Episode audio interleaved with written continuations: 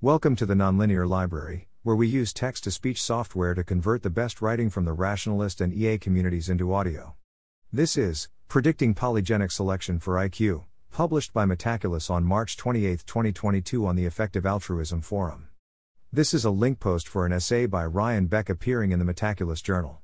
Readers are encouraged to read the essay in the journal where they can engage directly with the author and make their own forecasts. Creating embryos in a petri dish, examining the genes of the resulting embryos, and then implanting the embryo with the highest probability of creating the most intelligent child sounds like something out of science fiction. But it's closer to becoming scientific reality than some might expect. A Metaculus question asks whether genetic engineering techniques will be commercially available by 2050 that can raise IQ by 10 points. Polygenic embryo selection seems to be the most promising technology with a chance of achieving this by far. In the following essay, I review the current state of the art of polygenic embryo selection and use this information to provide a forecast for this question. By 2050, will genetic engineering techniques be available which can raise IQ by 10 points? Disclaimers and acknowledgements. This analysis is informed by a fairly superficial literature review. I've spent a decent amount of time trying to understand the information I present below, but I have no background in genetics or biology and my understanding of the following information is still pretty weak, and I've only read some of the papers I've linked, while skimming others. While I tried to cover the general consensus and differing views related to these topics, it's possible the following information is not representative of the current state of the art and consensus of the field. Critiques and corrections are welcome.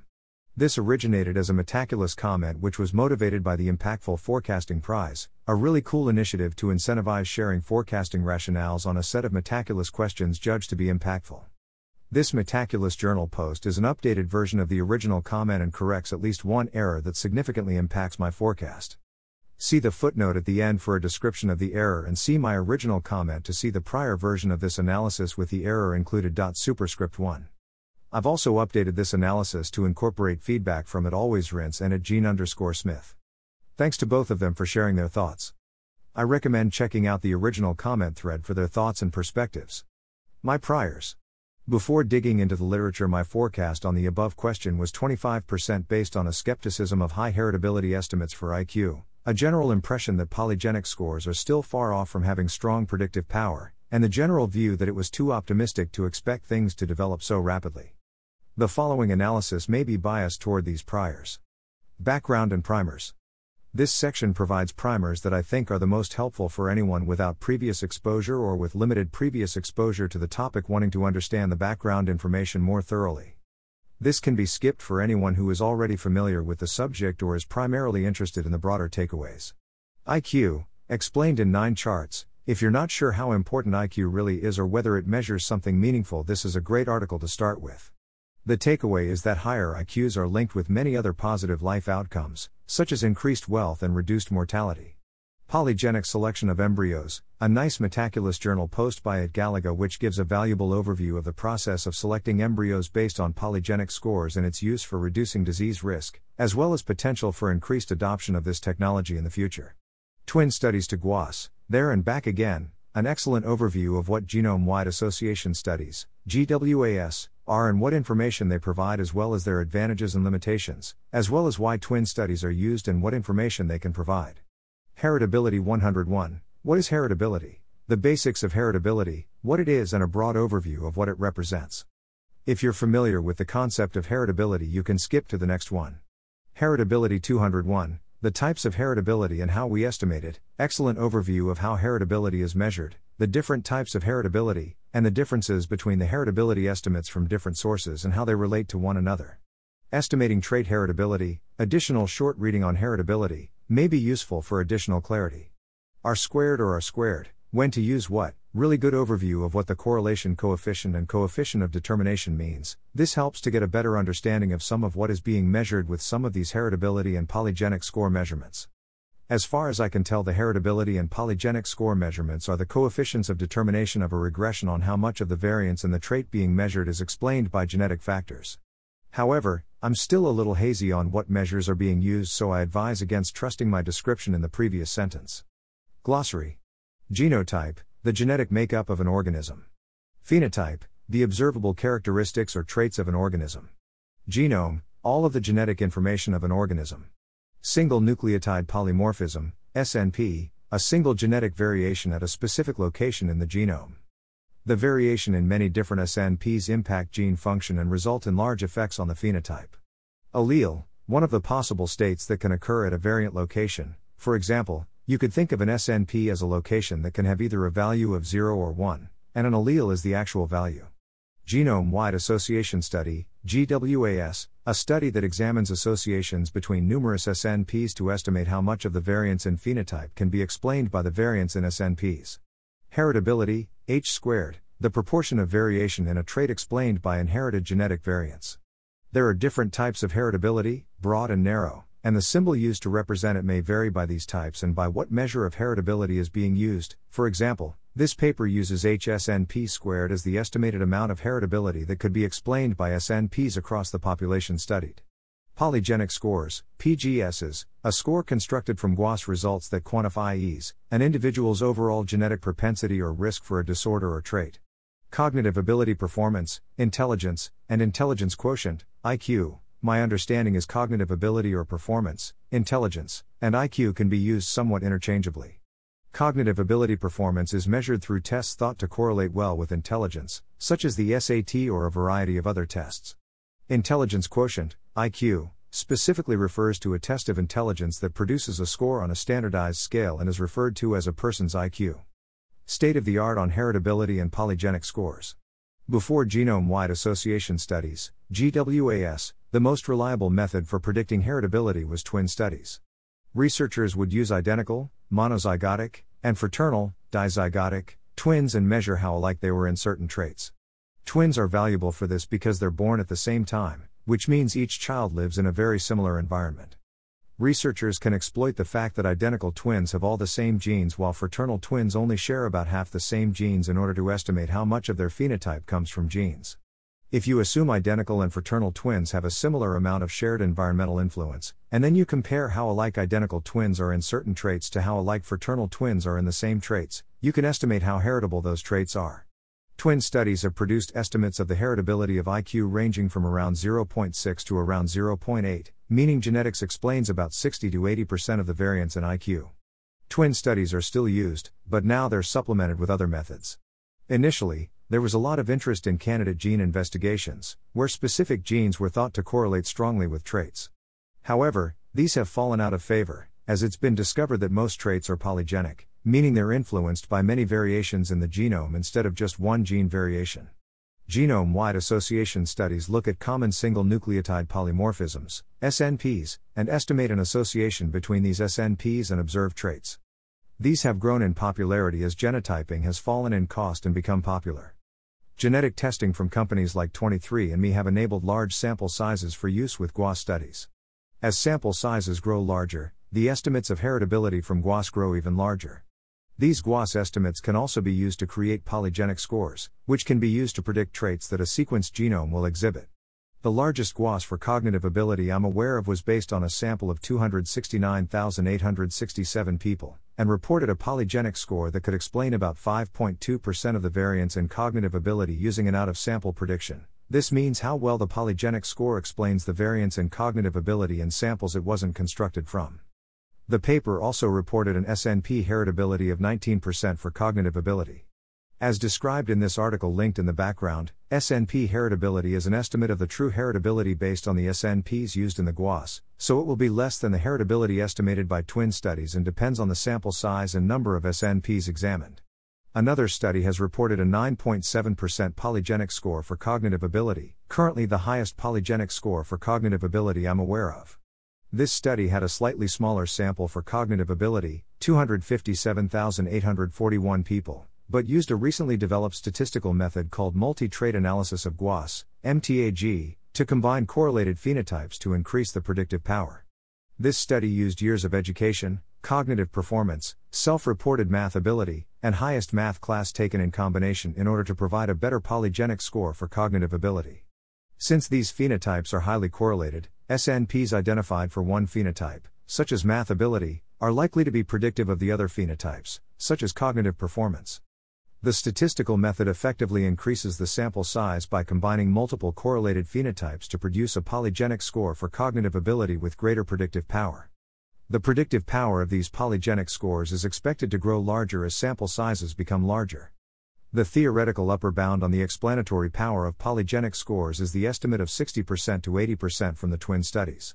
Notably, height is estimated to have a heritability of about 80% based on twin studies. A recent GWAS of height with a sample size of around 5 million people found that the GWAS SNP heritability estimate has topped out at around 50%. A polygenic score using out of sample estimation had a predictive power around 40%. From the results on height, we might expect the polygenic scores for cognitive ability or IQ to grow substantially as IQ GWAS sample sizes grow, since both have a heritability estimate from twin studies topping out around 80%, and the best IQ polygenic score can explain 9.7% of the variance out of sample while the best for height can explain about 40%. However, IQ is much more difficult to measure than height, which could limit the speed at which the accuracy of IQ polygenic scores increase. To date, the largest GWAS study of educational attainment, which is correlated with IQ, used 1.1 million subjects and found polygenic scores that could explain about 11% of the variance in educational attainment, an increase from the previous largest study which could explain about 3.2% of the variance using a study of just under 300,000 subjects. The Large Educational Attainment Study is typically referred to among geneticists as EA3. This is also the study mentioned above that reported a 9.7% polygenic score for cognitive ability. Caveats and missing heritability. The above heritability estimates aren't perfect, and there are some important things to understand about what the differences are and why twin studies estimate much higher heritability than GWAS does. First, some basic limitations for GWAS studies. GWAS studies typically only look at common SNPs. Common typically means SNPs that occur in 1% or more of the population. There are variants rarer than that that likely contribute to heritability. They typically only estimate additive genetic influences. These are likely to make up the bulk of the effect, but GWAS may underestimate the heritability somewhat by ignoring non additive effects. They don't perform well on different ancestries. The majority of the largest samples are based exclusively on people of European descent. The Educational Attainment GWAS study on 1.1 million people lost about 85% of its predictive power when tested on a sample of African Americans, and this is fairly typical. Their polygenic scores don't work as well within families, such as between siblings. Siblings share maybe half of their genes, while GWAS studies are a correlation across many people with different genes. Additionally, couples aren't selected at random, they often seek out similar traits, this is called assortative mating. So the predictive power when trying to explain variance within siblings is reduced, and the reduction can be large. EA3 found within family effects to be roughly 40% of the between family effects for educational attainment. They can pick up the effects of genetic nurture.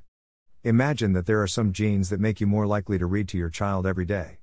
A polygenic score on that child will pick up those genes, and if reading makes you more intelligent, that polygenic score will show that those genes for reading are associated with greater intelligence.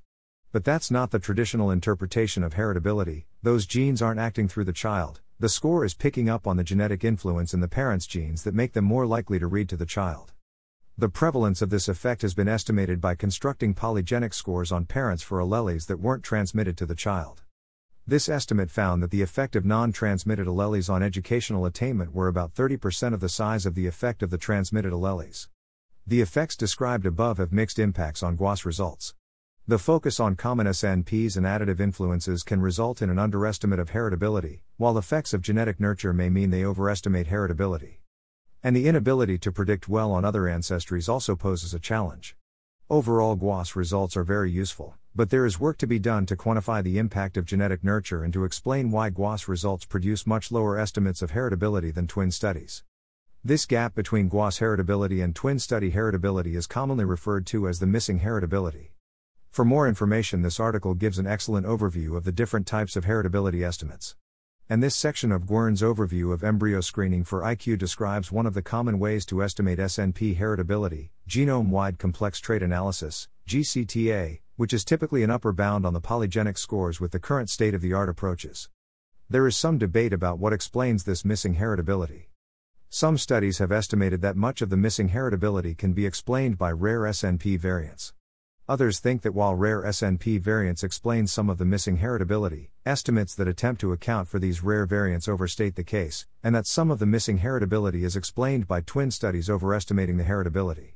Twin studies rely on several assumptions for accurate estimates, such as equal shared environments between identical and fraternal twins.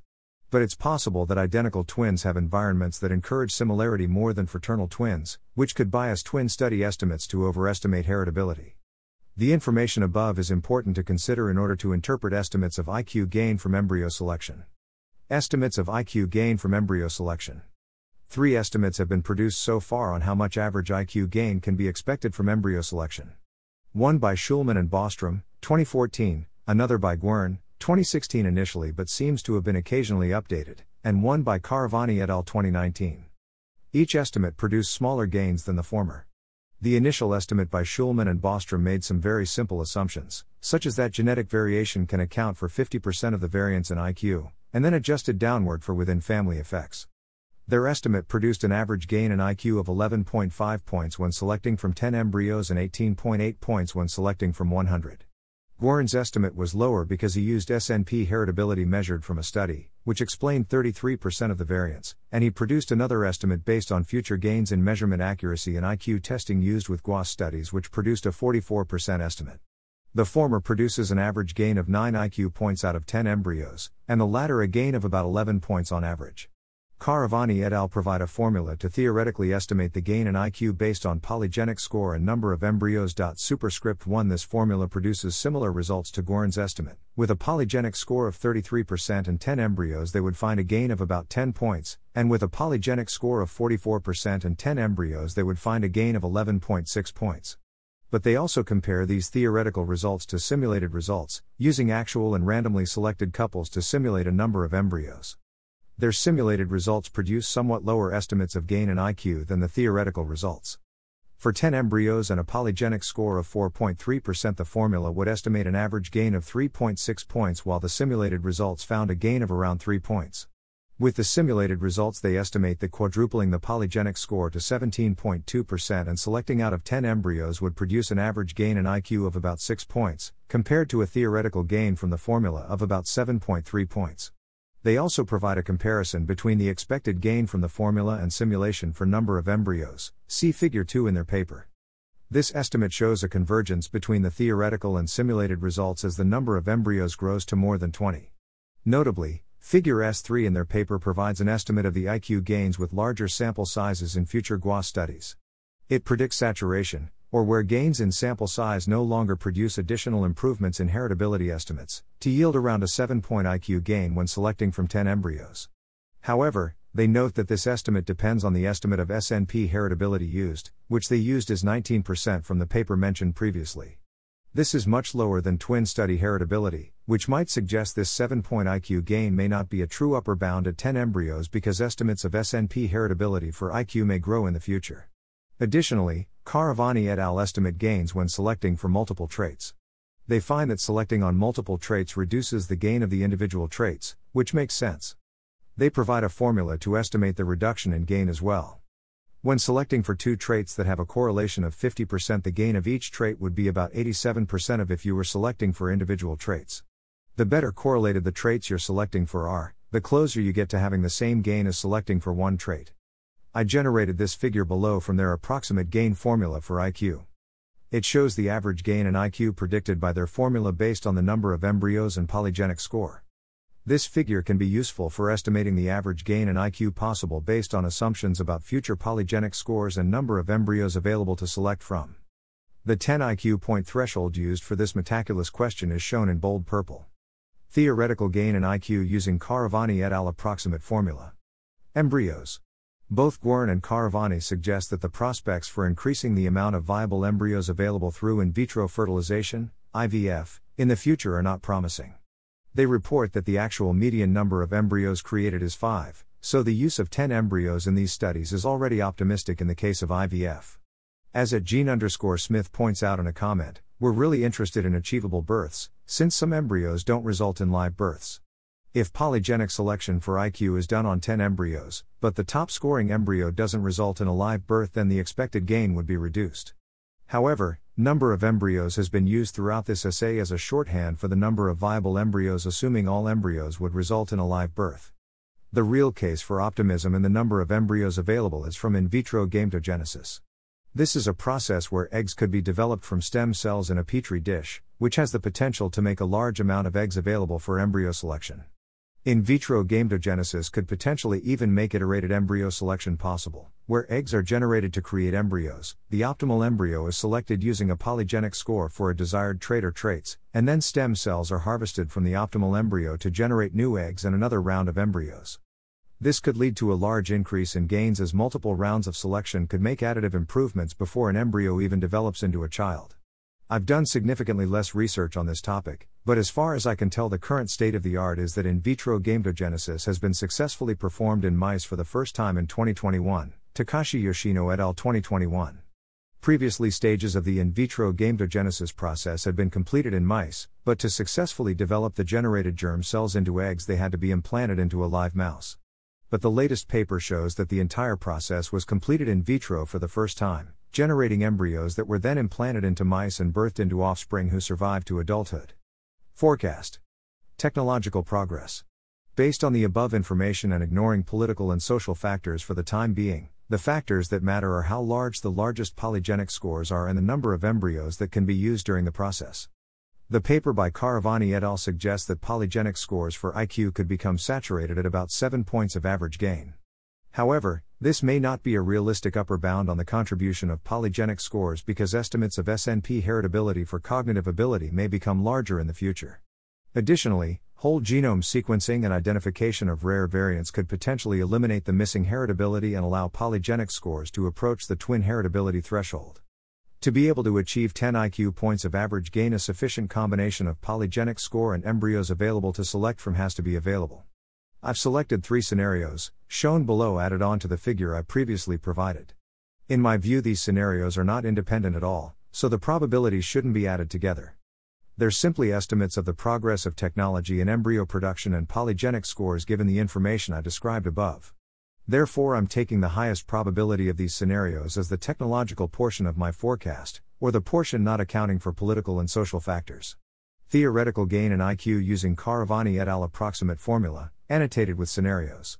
Scenario 1 No additional gains in the number of embryos available to select from materialize, but polygenic scores have eliminated most of the missing heritability and are approaching the estimates from twin heritability, explaining around 50% of the variance in cognitive ability.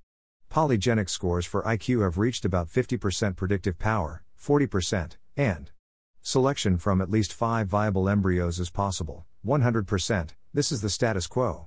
Scenario 2 some technology exists that allows for selection from 10 embryos, and polygenic scores are able to predict just under 35% of the variance in IQ. Polygenic scores for IQ have reached about 35% predictive power, 80%, and some technology is available that provides at least 10 embryos to select from, an increase from the current median of 5, 90%. Scenario 3 Polygenic scores for IQ have reached about 20% predictive power, which is near the current estimates for SNP heritability, and in vitro gametogenesis or some other technology is able to provide around 45 embryos or more to select from. Polygenic scores for IQ have reached about 20% predictive power, 90%, and in vitro gametogenesis has to be able to generate healthy human embryos by 2050, 90%, deferring to the crowd on this question, and must be able to generate 45 embryos to select from, 90%. When will we see the first viable human case of in vitro gametogenesis? Scenario 1 works out to 40% chance, Scenario 2 works out to a 72% chance, and Scenario 3 works out to a 73% chance. For Scenario 1, I'm at 40% on polygenic scores reaching 50% predictive power. I'm mostly just skeptical that polygenic scores reach such a high level of predictive power. Polygenic scores for height reached saturation at about 40% predictive power, and while further gains may be made, it's still quite a significant distance from the 80% heritability estimate of height from twin studies. Estimates for IQ will continue to lag those of height due to the comparative difficulty in getting large samples. Additionally, I find the argument that twin studies may be overestimating twin heritability of cognitive ability somewhat persuasive. However, in scenario 2, I'm at 80% chance of predictive power reaching 35%. This seems likely due to the example of polygenic scores for height reaching 40%. Twin heritability estimates are in the same ballpark for height and cognitive ability. So, within the next few decades, I think it's likely that cognitive ability polygenic scores reach the saturation polygenic score estimated for height. But I have included some uncertainty because the supplemental material to the paper estimating a 5.2% polygenic score for IQ says the following on page 34. Surprisingly, The proportional increases in number of associated loci found with this sample size relative to previous studies, 205 versus 18 loci with sample n equals 269,867 versus 78,303, did not translate to a similarly large increase in variance explained by PGS, R squared equals 5.2% versus 4.8%. Hard to know why the gain in polygenic score is so small from a pretty substantial increase in sample size, but it leads me to deduct a bit from the possibility of reaching saturation. But multi trait analysis of GWAS, MTAG, and other new approaches likely to be developed in the future will probably continue to increase the amount of variance explained even if larger sample sizes alone aren't sufficient. Squared in scenario 2, I also think there's a 90% chance that by 2050 it'll be possible to select from at least 10 embryos, whether that's due to in vitro gametogenesis or just smaller incremental improvements in IVF processes. For scenario 3, I've assigned a 90% chance of polygenic scores reaching 20% predictive power. 90% chance that in vitro gametogenesis will be a viable method to create human embryos, and a 90% chance that in vitro gametogenesis will be able to generate 45 embryos conditional upon it being a viable method to create embryos. I think 20% predictive power is very achievable given the higher polygenic scores for height and the fact that the field is several decades to advance. My forecast for a live birth from in vitro gametogenesis is only slightly more pessimistic than the crowd and I don't feel that I have any particular insight here, so I've deferred to the crowd's forecast of around 90% chance by 2050. And lastly, I think 45 embryos is doable if in vitro gametogenesis can produce viable embryos. Since I'm ignoring cost and just focusing on technology for this portion of my forecast, I think there's around a 10% chance that, conditional on in vitro gametogenesis producing viable embryos, it's either too time consuming or challenging to produce 45 embryos for use with polygenic prediction or it isn't developed enough to be available for the general public. The maximum probability from each of the scenarios was 73% from scenario 3, so I'm using 73% as my forecast that a 10 point gain in IQ from embryo selection will be possible by 2050 from a purely technological perspective. Political and social factors. For political and social factors, there are several concerns. One is the substantial decrease in predictive power when polygenic scores are extended to other ancestries. If polygenic scores for non European ancestry remain significantly behind those for European ancestry due to smaller sample sizes, I have a very hard time seeing companies offering selection for IQ. I imagine that offering large gains in IQ only to couples of European ancestry would not sit well with the public. However, I think there's probably a 90% chance that GWAS data from other ancestries will be able to provide polygenic scores close enough to European polygenic scores to make little difference by 2050. Another factor is cost. We may have the technology to use in vitro gametogenesis to create a few hundred or thousand embryos in the lab, but how expensive will that be? Additionally, each of those embryos must be genotyped in order to assess their polygenic score, which, even if costs of genotyping come down, these could add up. Gwern provides an estimate of the costs and benefits and finds a fairly sizable positive benefit to large IQ gains, but I'm not sure the incentives align for the parents. Yes, your child may benefit financially from an increased IQ, and society as well, but will anyone besides rich parents think that's worth the cost? Lastly, is political and social acceptance.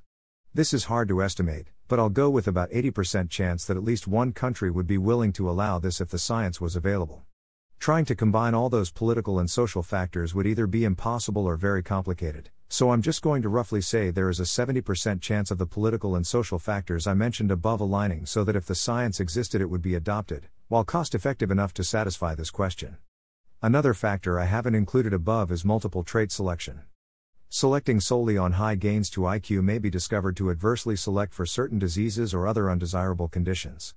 And prospective parents are likely to find other traits desirable.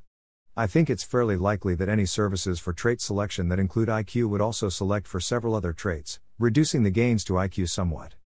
I'd say I'm 75% confident in that. This is a social factor in the sense that it depends on how society views the costs and benefits of large gains in IQ compared to selecting for other traits, but it's a social factor that limits the technological gain, so I'll account for it separately. Cubed. For scenario 3, I came up with a 73% probability. I'm going to round that down to 70% to roughly account for the effect of multiple selection reducing the gains to IQ. Combining that with the 70% political and social factors estimate produces a final forecast of 49%.